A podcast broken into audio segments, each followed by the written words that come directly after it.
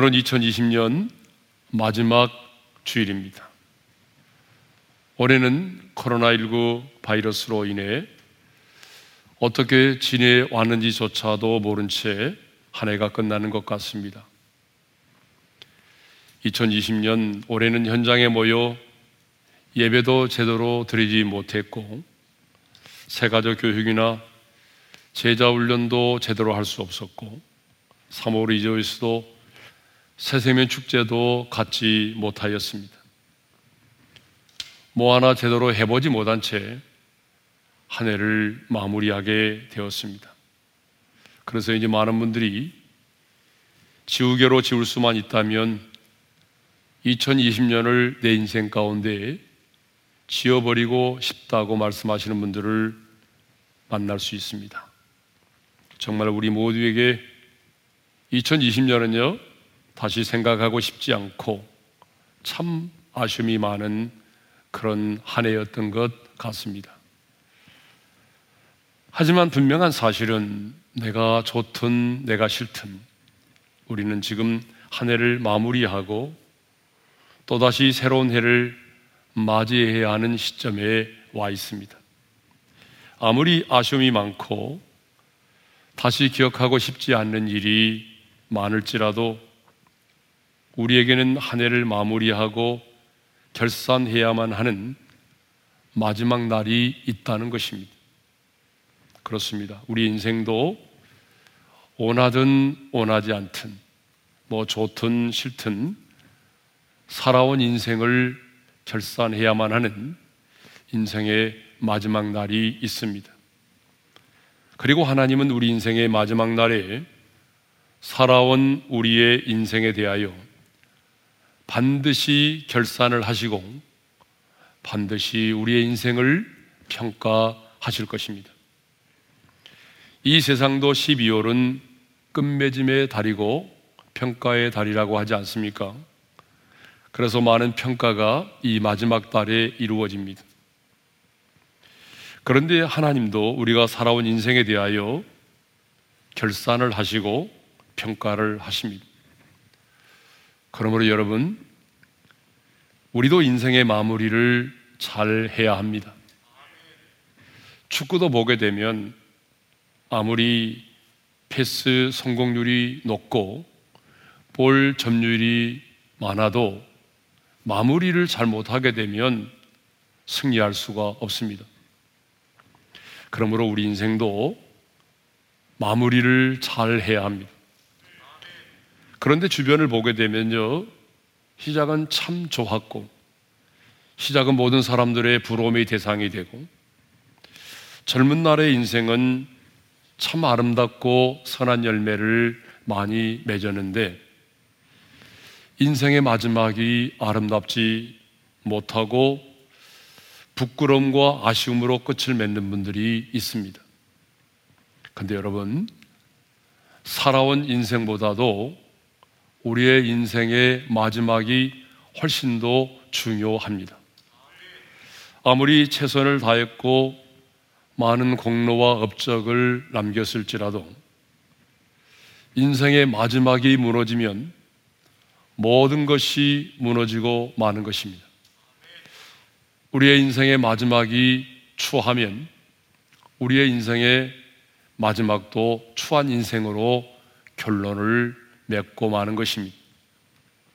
성경을 보게 되면 동일한 시대를 살았지만 어떤 사람은 인생의 마지막이 아름다운 사람이 있고 어떤 사람은 인생의 마지막이 아름답지 못한 사람들이 있습니다. 동일한 시대를 살았지만 사우랑은 인생의 마지막이 아름답지 못했습니다. 그렇지만 사무엘은 어떠했습니까? 인생의 마지막이 참 아름다웠죠. 이스라엘 백성들이 모든 이스라엘 백성들이 그의 죽음을 아쉬워하고 슬퍼할 만큼 그는 인생의 마무리를 참 잘하였던 사람입니다. 성경을 보게 되면 끊임없이 하나님과 동행하고 하나님의 손에 붙들림바 되어서 한 평생을 살았던 하나님의 사람들은요, 마지막이 아름다웠습니다. 인생의 마지막을 마무리를 잘 하였습니다. 여러분, 아브라함의 인생을 보십시오. 그 인생의 마지막이 얼마나 아름다웠습니까? 우리가 잘 아는 다니엘도 마찬가지죠. 그 인생의 마지막이 얼마나 선한 영향력이 있었습니까? 사도 바울도 그 인생의 마지막이 너무나 아름다웠습니다. 우리들 주변을 보게 되면 인생의 마무리를 참 잘하고 인생의 마지막이 참 아름다운 사람들이 있습니다. 우리나라 최고령 현역 의사로 94세까지 성김의 사역을 감당하시다가 지난 9월 30일에 하나님의 부르심을 받은 한원주 의사 선생님이 계십니다. 우리 교회 김성준 집사님의 어머니이시기도 합니다. 이 한원주 의사는요, 94세로, 94세로 임종 직전까지 매그너스 요양병원 내과 과장으로 환자들과 함께 하면서 이 환자들을 섬기는 그런 사역을 감당하셨습니다. 고인은 오전 9시에 정확하게 출근해서 하루 20명의 환자들을 진료했다고 합니다. 그리고 아무리 나이가 들어도 예쁘게 보이고 싶은 욕구가 살아 있어야 건강하다는 증거라며 눈썹을 그리고 립스틱을 바르면서 출근을 하셨다고 합니다. 고인은 올 1월을 한 인터뷰에서 할 수 있는 때까지 일하다가 하나님이 부르시면 언제든지 네, 갑니다. 하고 달려갈 것이라고 했습니다. 이것을 보면 고인은 죽음이 끝이 아니라 하나님과의 만남임을 알고 사셨습니다. 고인은 마지막까지 병든 자들을 돌보며 최선을 다하는 삶을 사시다가 인생을 아름답게 마무리하시고 조용히 하나님의 부르심을 받으셨습니다. 고인은 살아온 인생도 아름다우셨지만 그 인생의 마지막은 더욱 아름다우셨습니다. 그런데 성경을 보게 되면 사람들에 대한 평가가 기록되어 있습니다. 정말 많은 사람들에 대한 평가가 성경에 기록되어 있습니다. 그 중에 몇 사람을 좀 살펴보겠습니다. 첫째로, 아비가일의 남편 나발입니다. 이 아비가일의 남편 나발에 대해서 성경은 이렇게 기록하고 있습니다. 사무엘상 25장 17절 말씀입니다. 함께 읽겠습니다. 다 같이요. 주인은 불량한 사람이라 더불어 말할 수 없나이다. 자, 여기서 불량하다라고 하는 말이 벨리알이라고 하는 말인데요. 무가치하고 벌품이 없고 불경건한 사람을 일컫는 말입니다. 그러니까 나발은요, 한마디로 말하면 어리석은 자라는 말이죠. 자, 돈은 많았지만 벌품도 없고 굉장히 인색했던 정말 어리석은 사람이었습니다. 그러니까 나발은 자신의 종들로부터서 어떤 평가를 받았습니까?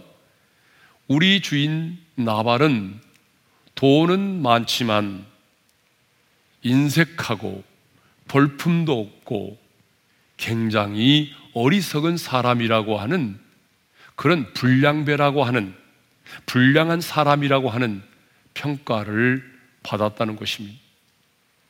혹시 여러분 직장에서 여러분 직장의 동료로부터 아니면 밑에 있는 직원으로부터 이런 평가를 받고 있지는 않습니까?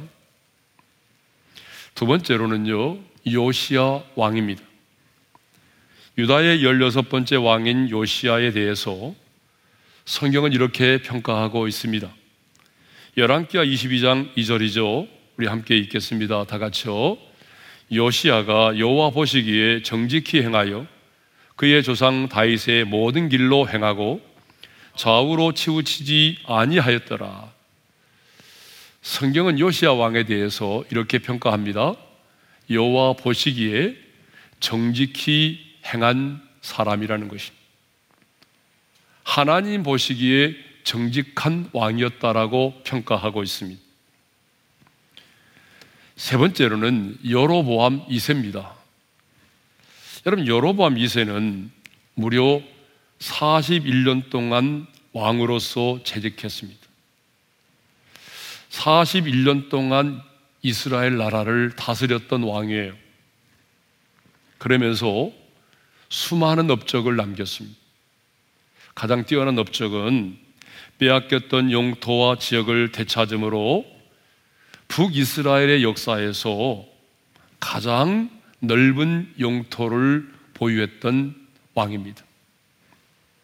뿐만 아니라 이스라엘 역사에 가장 경제적인 부흥과 번영을 누리도록 했던 왕이 바로 여로보암 2세입니다.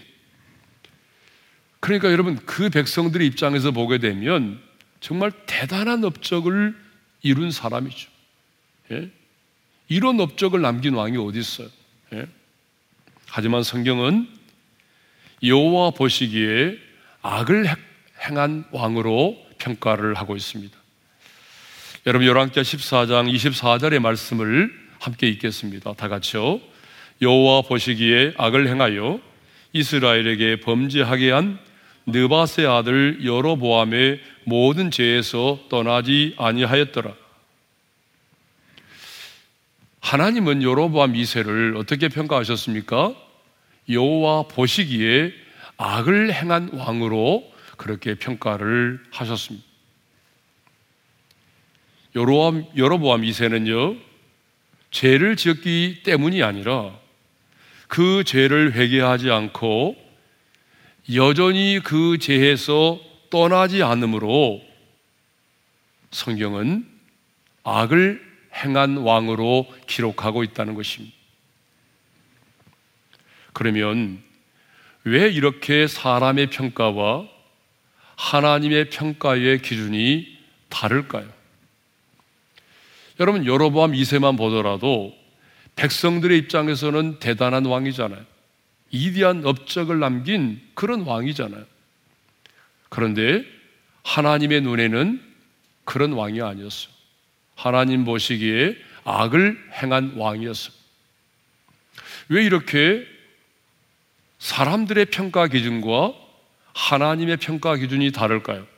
그런데 우리는 그것을 생각하기에 앞서서 먼저, 먼저 한 인생에 대한 평가는 내게 속한 것이 아니라 하나님께 속한 것임을 우리가 알아야 한다는 것입니다. 그렇습니다, 여러분. 내 인생에 대한 평가는요, 내가 스스로 하는 것이 아닙니다. 가끔 그런 분들 많이 있잖아요. 자기 자신의 인생을 평가하면서 자하자찬하는 사람들이 많아요. 나는 이런 인생을 살아왔습니다. 이렇게. 그런데요, 여러분, 내가 내 인생을 평가하는 것이 아니에요. 내 인생에 대한 평가는 내가 하는 것이 아니라 내 인생의 마지막 날에 하나님만이 하실 수가 있는 것입니다. 그렇다면 하나님의 평가의 기준은 무엇일까요? 하나님의 인생의 평가 기준은요, 이것입니다. 하나님 보시기에입니다. 하나님 보시기에. 사람들이 보기에 어떠한 인생을 살아왔느냐가 아니라 하나님이 보시기에 어떠한 인생을 살아왔느냐. 하나님은 이것으로 평가를 하신다는 거죠. 그러므로 사람들 보기에는 아무리 이디한 업적을 많이 남기고 선하게 살아온 것 같을지라도 하나님 보시기에 악을 행한 자라면 하나님 보시기에 악을 행하고 선하게 살지 않았다고 한다면 하나님은 그의 인생을 선한 인생이 아니라 악한 인생으로 평가를 하시는 것입니다. 반면에 사람들 보기에는 왜 그렇게 살아야 하는지 이해가 되지 않을지라도 하나님 보시기에 아름답고 선하면 하나님은 그 사람의 인생을 아름답고 선한 인생으로 평가를 하시는 것입니다. 이렇게 말하면 하나님 마음이네? 하나님 마음대로 평가하시네? 여러분 이렇게 생각하실 수 있는 분이 계시겠죠? 네, 맞습니다. 하나님 마음대로 하십니다. 하나님 마음대로 평가하십니다. 그러나 우리 하나님은 우리의 인생을 평가하실 때에 아무렇게나 평가하시는 것이 아니라 하나님의 말씀과 정의와 그 공의의 기준을 따라서 하나님이 우리를 평가하신다는 사실입니다. 또 이렇게 말하면 아니 어떻게 타락한 재성을 가진 우리 인간이 하나님 보시기에 완전하고 완벽한 삶을 살 수 있습니까? 라고 반문하시는 분이 계시겠죠. 맞습니다. 타락한 재성을 가진 우리 인간은 그 누구도 하나님 앞에서 완전하고 완벽한 삶을 살 수가 없는 것입니다. 그러므로 하나님 역시 우리에게 한 번도 완전하고 완벽한 삶을 살도록 요구하신 적이 없습니다. 성경은 다윗을 하나님의 마음에 합한 자라고 그렇게 평가하셨어요. 사도행전 13장 22절이죠. 다 같이 읽겠습니다. 시작. 다윗을 왕으로 세우시고 증언하여 이르시되 내가 이세의 아들 다윗을 만나니 내 마음에 맞는 사람이라 내 뜻을 다 이루리라. 자, 하나님은 다윗의 인생을 내 마음에 맞는 자라고 평가를 하셨습니다. 여러분 그렇다고 다윗이 하나님 보시기에 완전하고 완벽한 삶을 살았습니까? 아닙니다.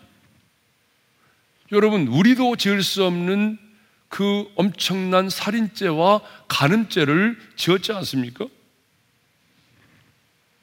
그런데 왜 하나님은 그의 인생을 하나님 마음에 맞는 자라고 평가하셨을까요?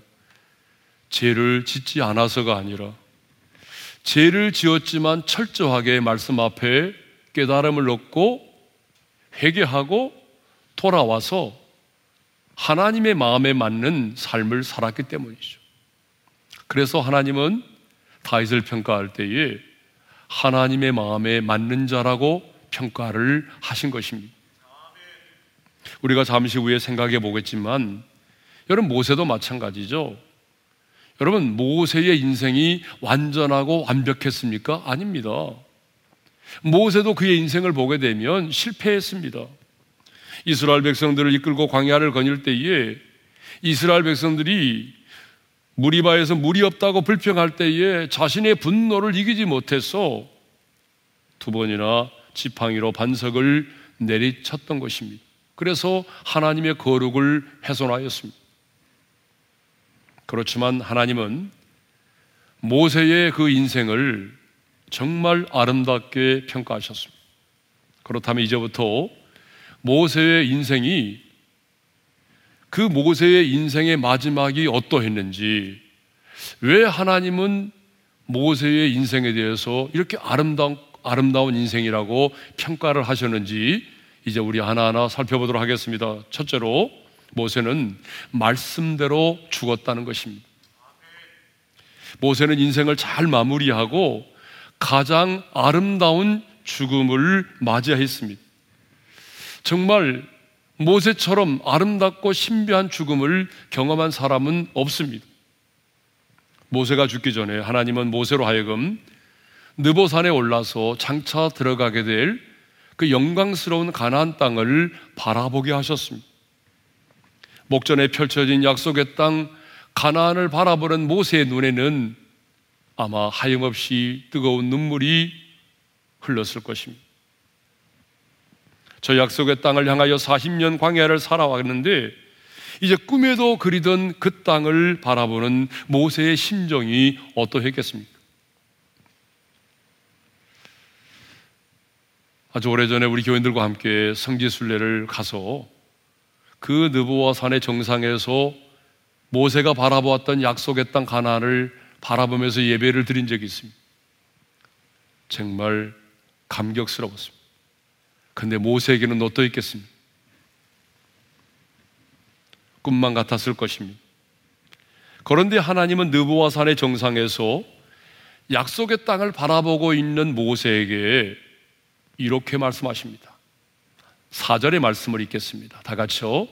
내가 내 눈으로 보게 하였거니와 너는 그리로 건너가지 못하리라.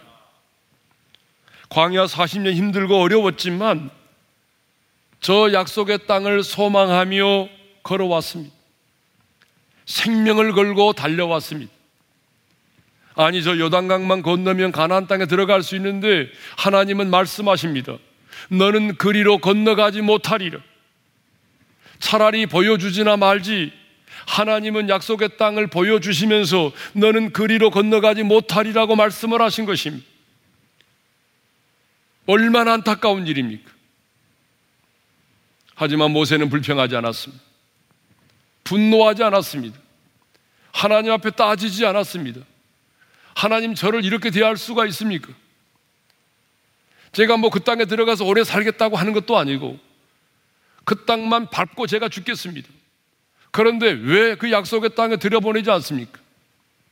아니면 기도를 통해서 하나님을 설득하고자 했는데 그것도 하지 않았습니다. 모세는요, 기도를 통해서 하나님을 설득하려고도 하지 않았습니다. 모세는 나무는 불평 없이 요호수아를 안수하의 지도자로 세우고 백성들을 축복한 다음에 느보산에 올라와 가나안 땅을 바라본 후에 조용히 죽었습니다. 우리 5절의 말씀을 읽겠습니다. 다 같이요. 이에 여호와의 종 모세가 여호와의 말씀대로 모압 땅에서 죽어 여러분 말씀을 잘 보십시오. 모세가 어떻게 죽었다고 말합니까? 여호와의 말씀대로 모압 땅에서 죽었다라고 기록하고 있습니다. 모세는 나이가 들어서 기력이 쇠하여 죽은 것이 아니에요. 7절을 보세요. 뭐라고 되어 있는지. 자, 우리 7절의 말씀을 함께 읽겠습니다. 다 같이요. 모세가 죽을 때 나이 120세였으나 그의 눈이 흐리지 아니하였고 기력이 쇠하지 아니하였더라. 여러분 이것을 보게 되면 모세는 죽을 때까지 기력이 쇠하지 않았습니다. 그러니까 모세는 암에 걸려 죽은 게 아니에요. 발을 헛디뎌서 낭떠러지에 떨어져 죽은 게 아니에요. 나이가 들어서 기력이 쇠하여 죽은 게 아니란 말이에요. 그럼 어떻게 죽었어요? 여호와의 말씀대로 죽었어요. 모세는 자기 자신을 향한 하나님의 뜻이 무엇인지를 알았어요. 하나님이 내게 주신 사명이 여기까지라는 걸 알았어요. 하나님의 뜻은 내가 이스라엘 백성들을 이끌고 가나안 땅에 들어가는 것이 아니구나. 하나님이 내게 맡겨준 사명은 여기까지구나. 모세는 죽음의 순간에 자신의 생각과 자신의 뜻을 내려놓았어요. 그리고 하나님의 뜻 앞에 순종했습니다. 죽기까지, 죽음의 순간까지 하나님의 뜻 앞에 자신의 뜻을 내려놓고 순종을 했습니다. 그리고 그 죽음을 받아들였습니다. 이것이 바로 모세의 위대함입니다. 여러분, 모세의 위대함은 지팡이로 홍해를 가르는 것이 아니었어요. 반석에서 물을 내는 것이 아니었어요. 진짜 모세의 위대함은 죽기까지 순종한 것입니다. 죽음의 순간까지 하나님의 뜻 앞에서 자신의 뜻과 생각을 내려놓고 하나님의 뜻을 받아들이는 것입니다. 말씀대로 죽은 것입니다. 얼마나 그의 죽음이 아름답습니까? 모세는 나이가 들었지만 그 죽음의 순간까지 뛰어난 영성과 영적인 권위를 가지고 있었습니다. 모세는 죽기 직전에 하나님의 말씀을 따라서 후계자인 여호수아에게 안수함으로써 여호수아를 공식적인 후계자로 세웠습니다. 자, 9절 상반절의 말씀을 읽겠어요. 다 같이 시작. 모세가 눈의 아들 여호수아에게 안수하였으므로 그에게 지혜의 영이 충만하니 자, 모세가 여호수아에게 안수하였을 때 어떤 일이 벌어졌어요? 지혜의 영이 충만하게 임했다라고 말씀하고 있습니다. 지혜의 영은요, 지도자에게는 반드시 필요한 은사인 것입니다. 그러니까 요, 모세가 여호수아에게 안수할 때에 지혜의 영이 여호수아에게 충만히 임했다라고 하는 것은 하나님께서 여호수아에게 민족을 이끌어갈 수 있는 지도력과 지혜의 은사를 주셨음을 말합니다. 그리고요, 지도의 영적 권위가 모세에게서 여호수아에게로 옮겨졌음을 의미합니다. 그리고 구절 하반절을 보게 되면 이스라엘 자손이 여호와께서 모세에게 명령하신 대로 여호수아의 말씀을 순종했다는 말씀이 있어요. 구절 하반절을 읽겠습니다. 다 같이요. 이스라엘 자손이 여호와께서 모세에게 명령하신 대로 여호수아의 말을 순종하였더라. 이스라엘 백성들은 모세에게 그랬던 것처럼 새로운 지도자로 세워진 여호수아에게 순종하였다라고 하는 것입니다. 자, 이것을 보게 되면 모세에게는 이스라엘 백성들이 자신의 말에 죽음의 직전까지도 순종할 만큼 영적인 권위가 있었음을 알 수 있습니다. 자, 이것을 보게 되면 모세는요, 죽는 날까지 뛰어난 영성을 소유하고 있었습니다. 그리고 죽음의 순간까지도 영적인 권위가 있었습니다. 그런데 성경에 보게 되면 인생의 황혼에도 아주 맑은 영성, 아주 뛰어난 영성을 가지고 있었던 또 한 사람이 있죠. 바로 다니엘입니다. 다니엘 10장 1절을 보게 되면 다니엘은 환상을 보았어요. 자, 우리 다니엘 10장 1절의 말씀을 읽겠습니다. 다 같이요. 바사왕 고레스 제 3년에 한 일이 벨드사살이라 이름한 다니엘에게 나타나는데 그 일이 참되니 곧 큰 전쟁에 관한 것이라 다니엘이 그 일을 분명히 알았고 그 환상을 깨달으니라. 자, 언제 환상을 보았다고 되어 있냐면요. 바사왕 고레스 3년이라고 되어 있어요. 여러분, 바사왕 고레스 3년이면 어느 때죠? 주전 약 535년이나 주전 534년을 말합니다. 그러니까 바사왕 고레스의 고레스가 바벨론을 정복한 다음에 칙령을 발표해서 이제 유다 백성들이 바벨론의 포로 생활을 청산하고 유대 땅 예루살렘으로 돌아가고 난 이후입니다. 그러면 그때의 다니엘의 나이가 어느 정도였을까요? 많은 성경학자들은 그때 다니엘의 나이를 80대 후반으로 보고 있습니다. 80대 후반이면요, 85세에서 89세 정도를 보는 거죠. 그런데 다니엘은 그 고령의 나이에 80대 후반의 나이에 하나님이 보여주신 환상을 보았어요. 환상을 보는 정도가 아니라 그 환상의 내용을 알고 깨달았어요. 그 환상의 내용이 뭐죠? 장차 민족과 민족 사이에 그리고 그 배후에서 조종하고 있는 선한 영들과 악한 영들 사이에 있을 치열한 전쟁에 관한 것이었어요. 그런데 중요한 것은 먼 훗날에 일어날 전쟁에 관한 이런 내용들을 다니엘이 환상을 통해서 알았고 깨달았다는 것입니다. 자, 이것을 보게 되면 다니엘은 그의 나이가 거의 90에 이르렀지만 여러분 영적으로 어떤 사람이었어서 깨어 있었던 사람입니다. 굉장히 맑은 영성, 뛰어난 영성을 가지고 있었습니다. 그의 육신은 새하여 갔겠지만 그의 영은 그렇지 않았어요. 그의 영은 더 하나님께로 가까이 나아갈 수 있었어요. 하나님의 뜻을 온전히 분별할 수 있는 영적인 지혜가 있었습니다. 다니엘은 하나님께서 주신 그 지혜와 계시를 통해서 시대를 읽을 줄 아는 영적인 안목이 있었던 것입니다. 그렇다면 다니엘이 이렇게 인생의 황혼에 80대 후반에 이런 뛰어난 영성과 이러한 맑은 영성을 가질 수 있었던 비결이 뭘까요? 궁금하시죠? 그 비결은요, 다름이 아니라 말씀의 묵상과 기도였다는 것입니다.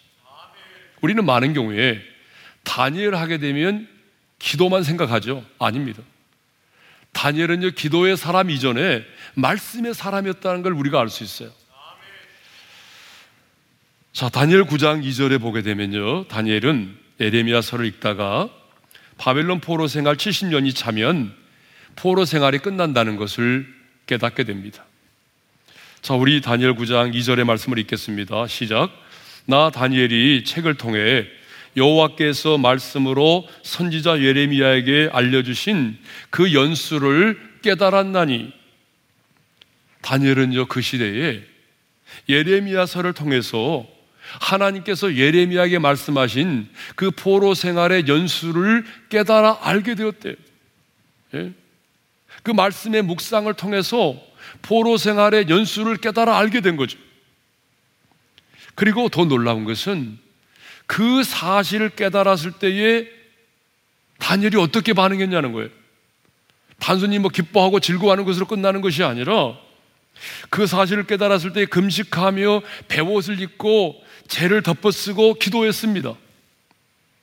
10장에도 보게 되면 아까 환상을 보았다고 그랬잖아요. 10장에도 보게 되면 이제 다니엘이 환상을 보았어요.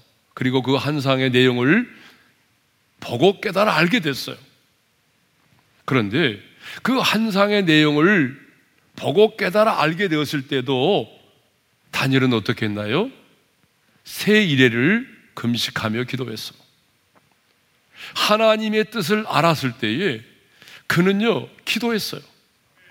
우리가 잘 아는 것처럼 다니엘은 하루 세 번씩 시간을 정해놓고 기도했던 기도의 사람입니다. 그는 젊은 날에도 기도했을 뿐만 아니라 인생의 황혼에도 나이가 들었음에도 불구하고 그는 기도를 쉬는 죄를 범하지 않았습니다.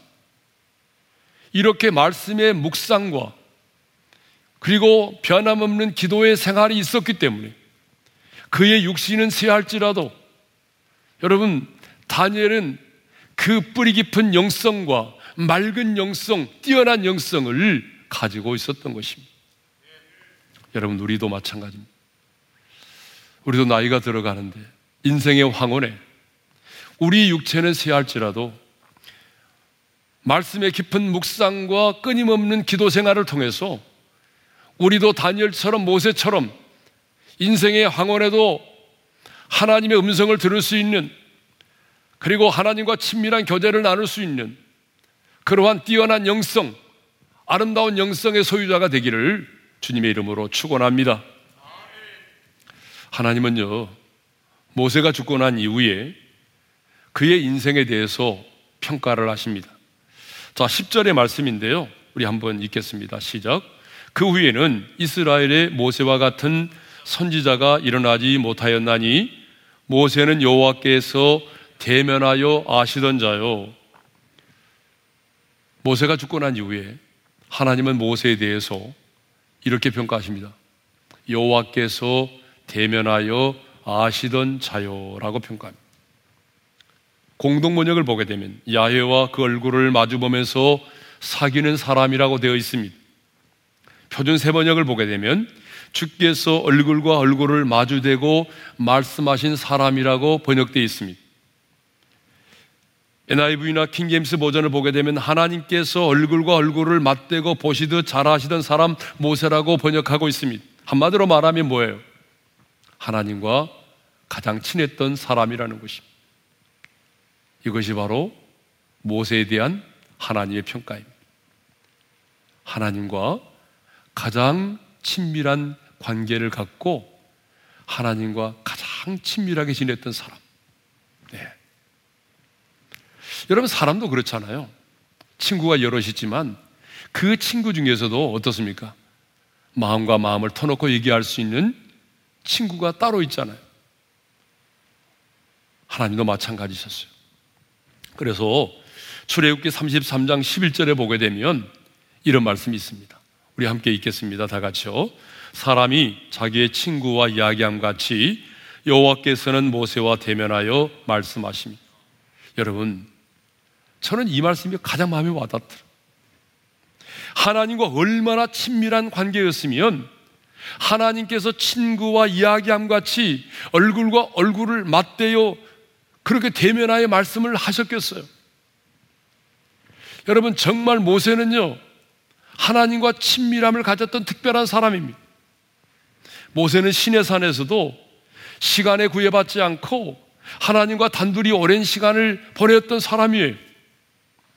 출애굽기 33장 18절과 23절에 보게 되면 하나님의 영광스러운 임재를 모두들 감당할 수 없어 할 때도 모세는 그 영광스러운 하나님의 임재 가운데 있었던 사람이 사랑하는 성도 여러분 한 사람에 대한 진정한 평가는요 죽음과 함께 이루어지는 것입니다. 한 사람에 대한 진정한 평가는 언제 이루어지느냐 그 사람의 죽음과 함께 이루어지는 것입니다. 그렇다면 여러분은 인생의 죽음 이후에 어떠한 사람으로 평가되기를 원하십니까? 내 사랑하는 자녀들로부터 여러분은 어떤 사람으로 평가되기를 원하십니까? 사랑하는 아내로부터, 사랑하는 남편으로부터, 어떠한 사람이었다고 어떠한 사람으로 평가되기를 원하십니까? 아니, 내 인생의 마지막 날 하나님 앞에서 여러분은 어떤 인생으로 어떠한 사람으로 평가받기를 원하십니까? 저는 저를 포함해서 이 말씀을 듣는 모든 성도들이 하나님으로부터 너는 정말 나자, 나와 가장 가까운 사람이었어. 너는 정말 내 마음을 아는 사람이었어. 여러분, 이렇게 하나님과 가장 친했던 사람이라는 그런 평가를 받고 싶지 않습니까? 저와 여러분 모두가 인생의 마지막 날에 모세처럼 여호와의 얼굴을 대면하여 알았던 자, 가장 하나님과 친밀한 사귐을 나눴던 그런 하나님의 사람으로 평가받기를 주님의 이름으로 축원합니다. 자, 주신 말씀 마음에 새기면서 우리 찬양할 텐데요. 나못 가도 주님을 바꾸지 않으리. 이 찬양을 선택했던 이유는 후반전에 있습니다. 후렴 후반부에 하나님의 신실한 친구 되기 원합니다. 모세가 하나님께서 모세를 친구처럼 대면하여 교제했던 것처럼 우리가 그런 하나님의 사람이 되기를 소망하면서 이 찬양을 함께 부르며 나가겠습니다. 나무과도 주님을 바꾸지 않으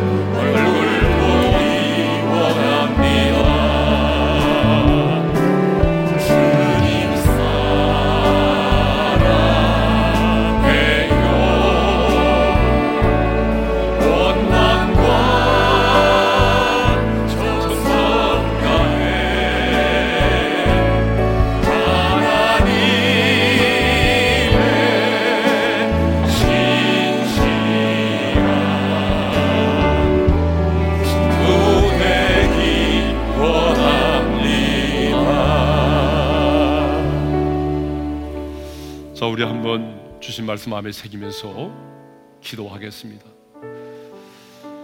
오늘은 2020년 마지막 주일 예배를 드리는 날입니다.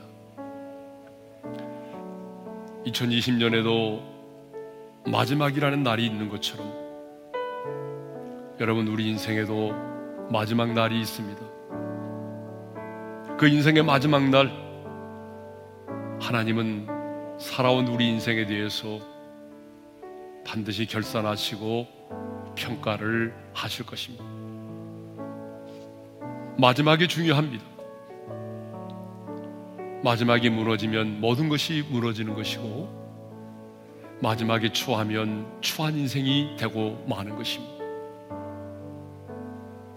그런데 하나님은 우리 인생을 평가하실 때에 사람들의 눈에 어떠한 사람으로 비추어졌느냐가 아니라 하나님 보시기에 내가 어떠한 사람이었느냐로 평가하신다는 것입니다. 사람들이 나를 알아주지 않아도 사람들이 나를 향하여 박수를 치지 않아도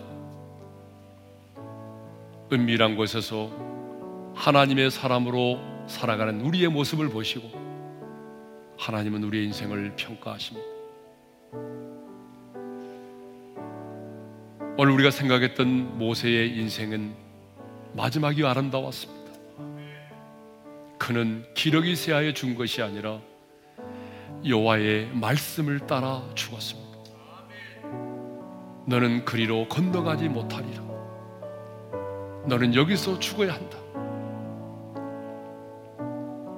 그때의 다윗, 그때의 모세는 자신의 뜻과 생각을 내려놓고 하나님의 뜻을 받아들였습니다.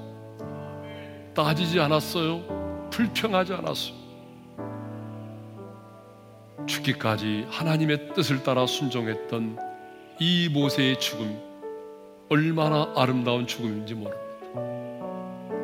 우리의 인생의 마지막이 이러한 죽음이 되기를 위해서 기도하십시다. 두 번째로 모세는 죽기까지 죽음 직전에까지 뛰어난 영성을 소유했던 사람, 영적인 권위를 가졌던 사람입니다. 다니엘도 그러했습니다.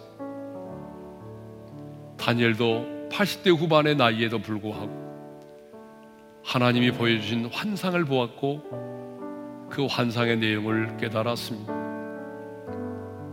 그것은 끊임없는 말씀의 묵상과 기도가 있었기 때문이죠. 여러분, 우리도 나이가 들어갑니다.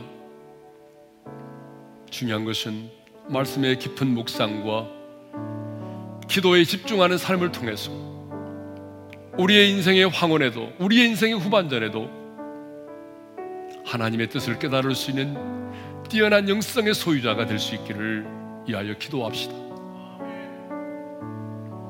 모세가 이 땅을 떠났을 때 하나님은 모세의 인생에 대해서 여호와를 대면하여 아는 자라고 말씀하십니다. 하나님과 가장 친했던 사람이라는 것입니다. 모세, 그는 나와 가장 친밀했던 사람이야. 내 마음을 알았던 사람이야. 여러분, 이보다 더 아름다운 평가가 어디 있겠습니까? 우리 인생의 마지막 날도 이렇게 아름다운 평가를 받을 수 있도록 하나님과 친밀한 삶을 살기를 바랍니다. 주신 말씀 마음에 새기면서 오늘 잠잠히 우리 기도했으면 좋겠습니다. 함께 기도하며 나가겠습니다. 아버지 하나님, 오늘 2020년 마지막 이 주일에 우리에게 귀한 말씀을 주시니 감사합니다. 주님, 2020년에도 인생의 마지막이 있듯이 주님, 우리의 인생의 날에도 마지막 날이 있습니다. 내 인생의 마지막 날 정말 하나님 보시기에 선하고 아름다운 인생으로 평가받기를 원합니다.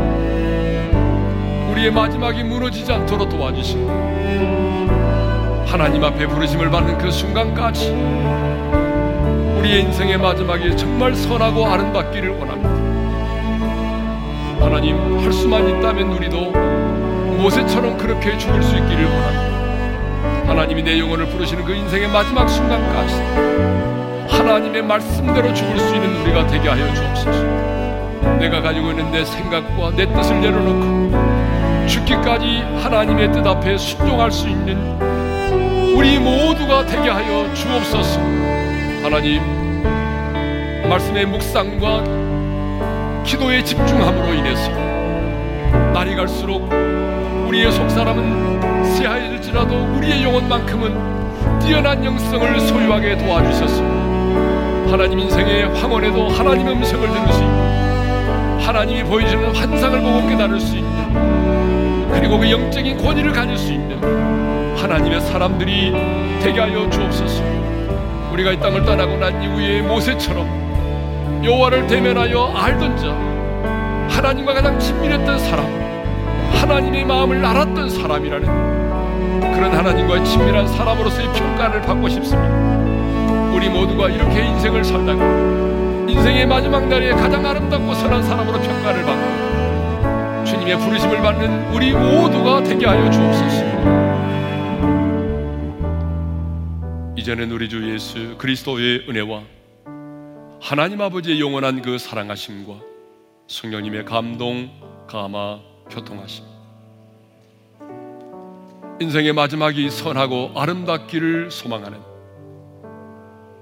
모든 성도들 위해 이제로부터 영원토록 함께 하시기를 축원하옵나이다. 아멘.